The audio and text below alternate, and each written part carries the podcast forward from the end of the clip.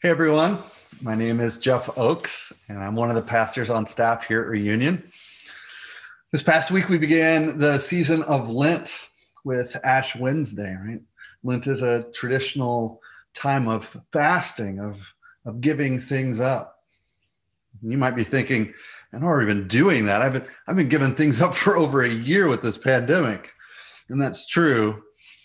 But Lent is a different kind of fasting, a different kind of giving up. Um, we call it a season of giving up good things for the sake of something better. And that better thing is really the greatest thing. It's it's Jesus. It's the ability to give our attention to him on who he is and what he's done for us. And the season leads us all the way up to, to Easter. And during that time here at Reunion, we're going to be focusing on Jesus' kind of core teaching in the Gospel of Matthew. It's the Sermon on the Mount. And it's going to challenge us and inspire us. And it's going to be really good for us to walk through this sermon together uh, for these weeks. In his book, What If Jesus Was Serious? author Skye Jethani tells the, the following story. He writes Several years ago, I taught a class at my church on the Sermon on the Mount. Jesus' most famous message which contains, contains many of our faith's most important ethical teachings.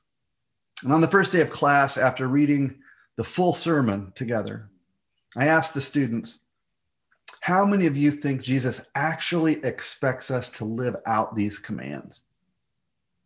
No one raised their hand. I was surprised. So I dug deeper and I asked, Why shouldn't we take the Sermon on the Mount seriously? It's impossible to obey, one person said. No one can live like this. Jesus was showing how we all need God's grace, another student shared. He was illustrating what a perfect life looks like and how none of us can attain it. In their view, Jesus must have preached the sermon while frequently winking at his disciples to communicate, you know, don't worry. You don't have to take any of this seriously. Never mind that he ended the sermon with a story about the perils of not obeying his words. And Jethani concludes this little story by saying, Today, many Christians simply dismiss the Sermon on the Mount as irrelevant, even as they stridently proclaim their allegiance to Jesus in the culture. But what if Jesus didn't intend for us to dismiss his words as implausible or impractical? What if Jesus was serious? And that question is going to guide us as we read through this sermon in the weeks ahead. And what if Jesus was serious when he calls us to a different way of living? What if he was serious when he asks us to seek first God's kingdom his righteousness, not our own. He instructs us to pray, not my will be done, Father, your will be done. When he tells us to worry and not to judge, was, was he serious? Did he mean it? And here's why that question is so important for us to consider. Our culture says, you know, we shouldn't take Jesus too serious. Well, that's, kind of an ancient teaching. How could that possibly apply today? It's too radical, it's too demanding, it's too it's too out there. But what if our real issue is we haven't taken Jesus seriously enough? And that tension that exists between merely praising Jesus and actually following Jesus might explain why Christianity seems to have seems to have lost its credibility with the watching world these days because they're seeing through our hypocrisy. Now, on the one hand, we praise Jesus, a crucified Savior who loved and forgave us when we were his enemies. But on the other, we choose to live our lives more accurately reflecting the culture around us than the calling of the one that we profess to follow. And I'm using the term we here because this, this includes me. This is a huge challenge. Jesus describes for us what it's going to look like. He said, Whoever wants to be my disciple must deny themselves, take up their cross, and follow me. For whoever wants to save their life will lose it, but whoever loses their life for me will find it. Too often, we're guilty of what Jesus described as praising him with our lips while our hearts are far from him. I don't want to be like that. And I've, I've decided wholeheartedly that I trust Jesus. I, I believe that he's my savior. I, I want my life to reflect that. And I wonder is it possible that the antidote for a fractured culture full of division and hostility is not an apathetic church that bears little resemblance to the character of God? I mean, is it possible that the remedy for a world that is broken and racist and empty and hopeless is not a faithless people? What if the path to true healing and hope and unity for our nation and for our planet lies in a transformed people who live out the gospel message of Jesus. What if what if we took the teachings of Jesus seriously? Now I know it's kind of a heavy note, right? But if you're ready to learn what he had to say, let's turn there. We're, we're going to find it in Matthew chapter 5, the first gospel account of Jesus' life, beginning in verse 1 we read, Now when Jesus saw the crowds, he went up on a mountainside and sat down. His disciples came to him and he began to teach them. He said, Blessed are the poor in spirit, for theirs is the kingdom of heaven. Blessed are those who mourn, for they will be comforted. Blessed are the meek, for they will inherit the earth. Blessed are those who hunger and thirst for righteousness, for they will be filled. Blessed are the merciful, for they will be shown mercy. Blessed are the pure in heart, for they will see God. Blessed are the peacemakers, for they will be called children of God. Blessed are those who are persecuted because of righteousness, for theirs is the kingdom of heaven. And blessed are you when people insult you, persecute you, and falsely say all kinds of evil against you because of me. Rejoice and be glad because great is your reward in heaven, for in the same way they persecuted the prophets who were before you. These verses are typically referred to as the Beatitudes. And Jesus spoke them right at the beginning of his ministry. what a way to begin. He is directly challenging our understanding of how the world works. In Jesus' topsy turvy, upside down kingdom, these are the people who are blessed the poor, the mourners, the meek, the hungry and thirsty, the merciful, the pure hearted, the peacemakers, and the persecuted when we read these words, you know, one of the temptations for us might be to make that list prescriptive instead of descriptive. I mean, we might be tempted to say, ah, aha. Apparently, in order to be blessed by God, I need to become poor and, and grieving and meek and hungry and thirsty and forgiving and pure and a peacemaker who is persecuted. Okay, I, got it. I'm, I'm going to go out and get that done. But that would be a misreading of the Beatitudes. You see, to go out and try to embody these traits in order to receive the blessing of God would be a temptation to reject some good traits that are actually running counter to what we've just read. I mean, you'd be tempted to reject joy and courage because they're the opposite of mourning and meekness. And if mourning and meekness are the true signs of a mature believer of Jesus, well, you know, we wouldn't want to be joyful Or we wouldn't want to be courageous. That, that, that'd be contradictory, but that's ridiculous, right? And I'm not saying that some of these traits that they're not aspirational. They are. I mean, we should be working to become a merciful people, pure-hearted, peacemakers. But that's not the point Jesus was trying to make. Jesus wasn't prescribing how to be blessed. In these verses, he's describing who is blessed.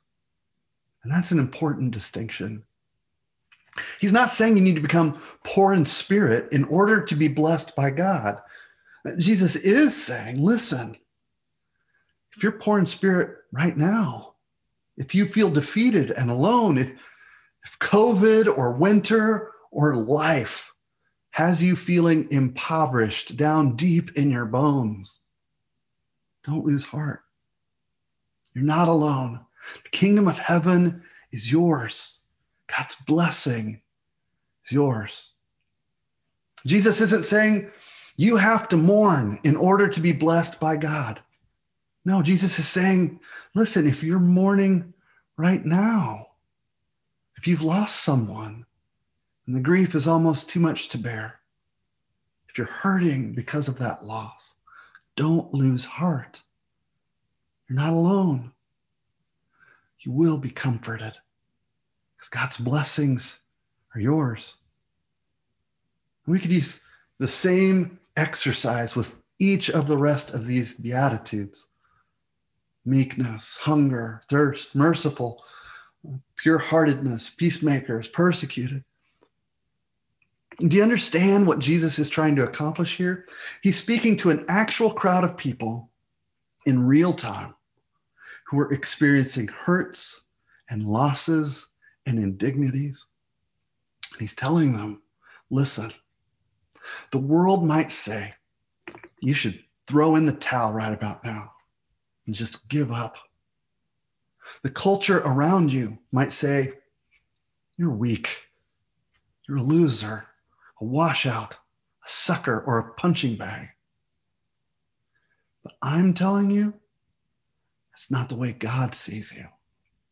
God's blessings are yours. The world might tempt you to think that you're cursed, but I say, don't lose heart. You're blessed. And if Jesus was serious, in case you're wondering, I think he was, then no one is beyond God's blessing. And that's the point that he's making. No one is beyond the blessing of God.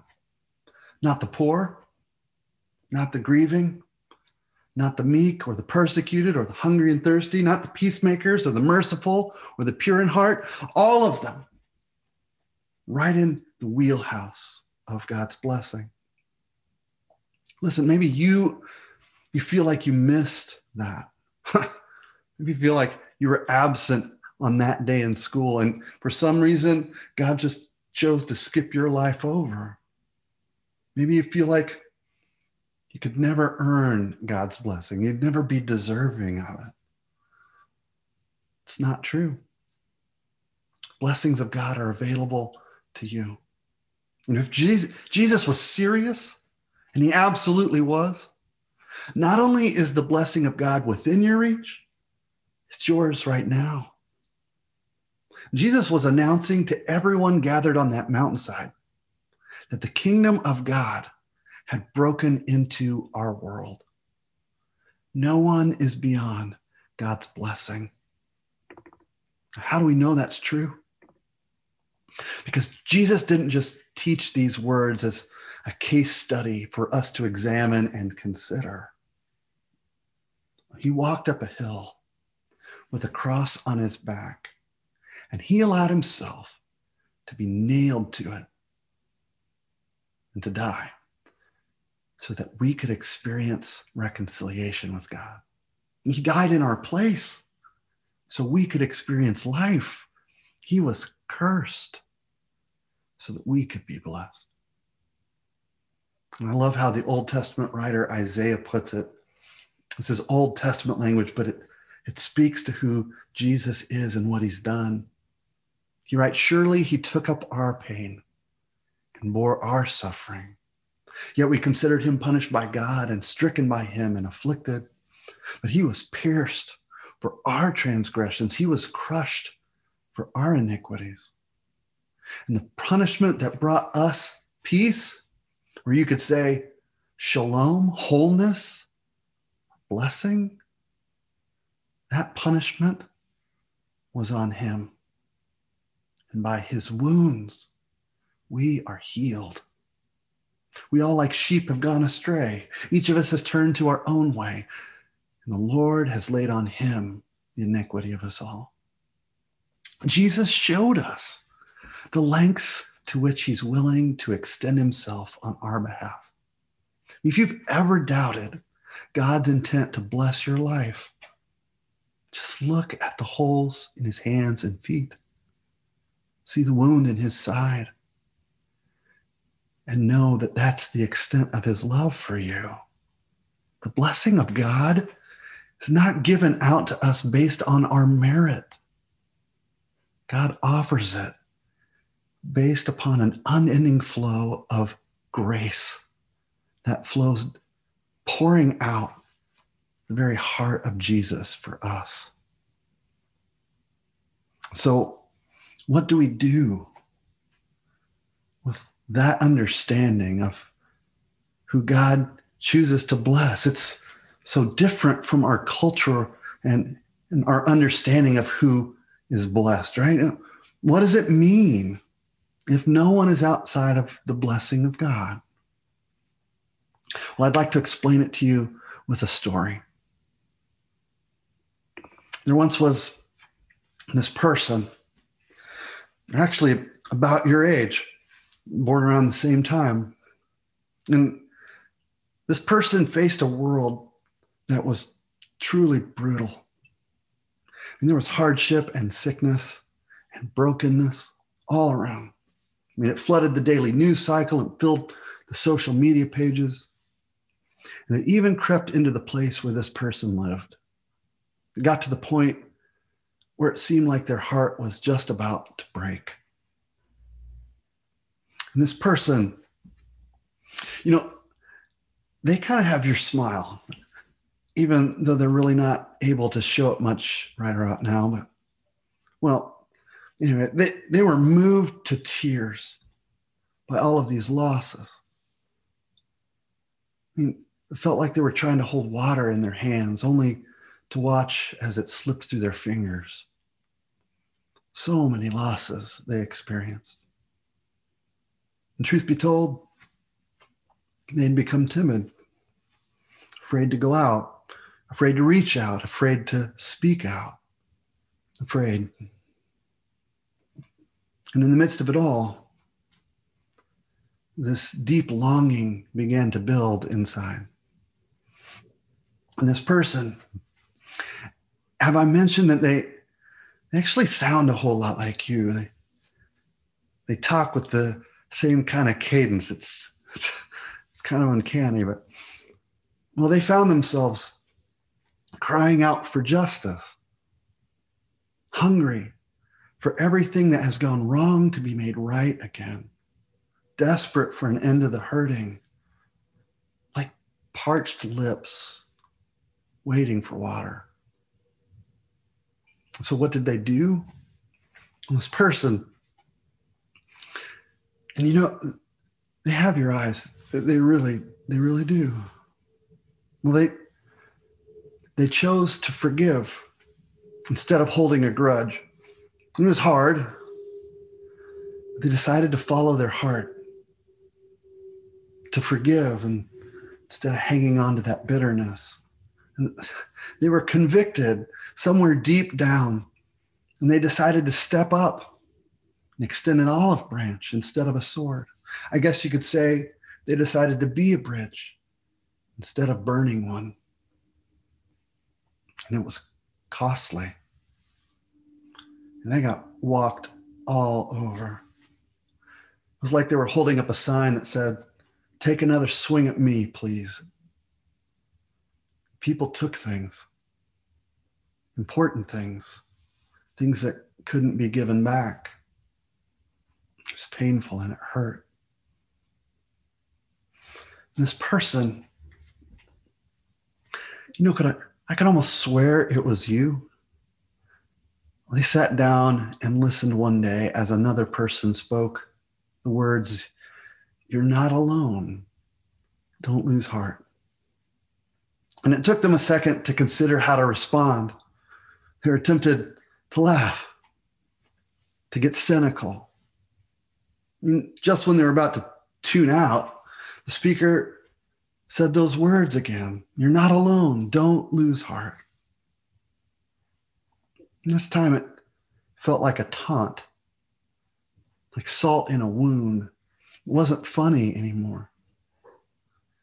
And as the anger started to rise, the words came again You're not alone. Don't lose heart. And again, you're not alone. Don't lose heart. And again, and again.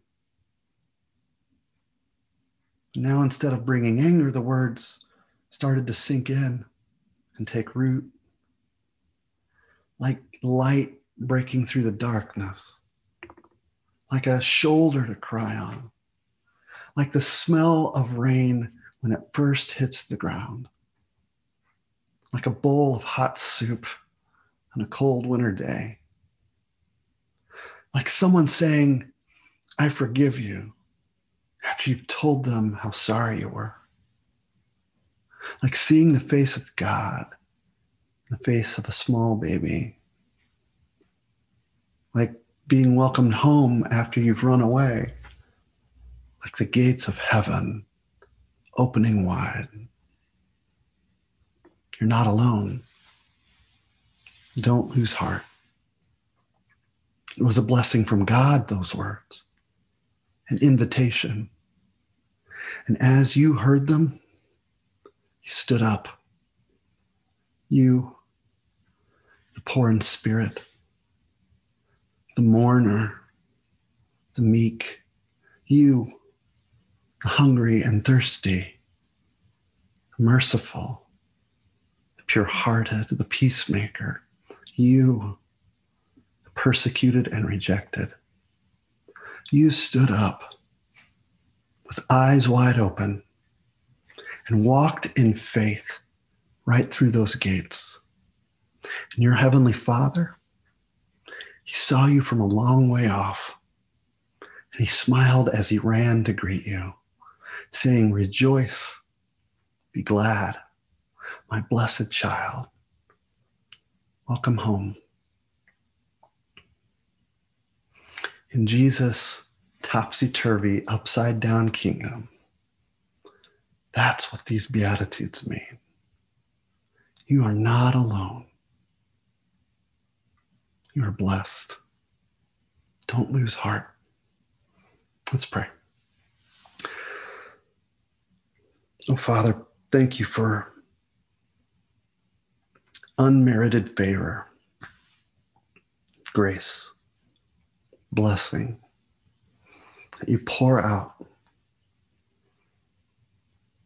And I don't know what anybody else is feeling right now, but I, I feel the burden of these times we're living in.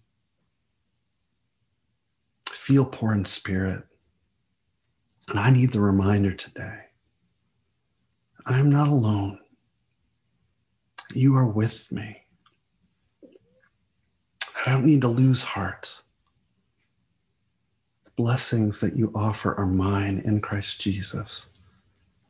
So I can hang on one more day in faith and trust you. That's my prayer for all of us, Father, that we would know your blessing is not attached to how good we are how awesome our talents are, how popular or successful that we've been. It's based on the fact that you love us and in Christ Jesus You've shown us the extent of that love. Thank you. Thank you for that blessing. Help us to share it. Pray that in Jesus' name. Amen.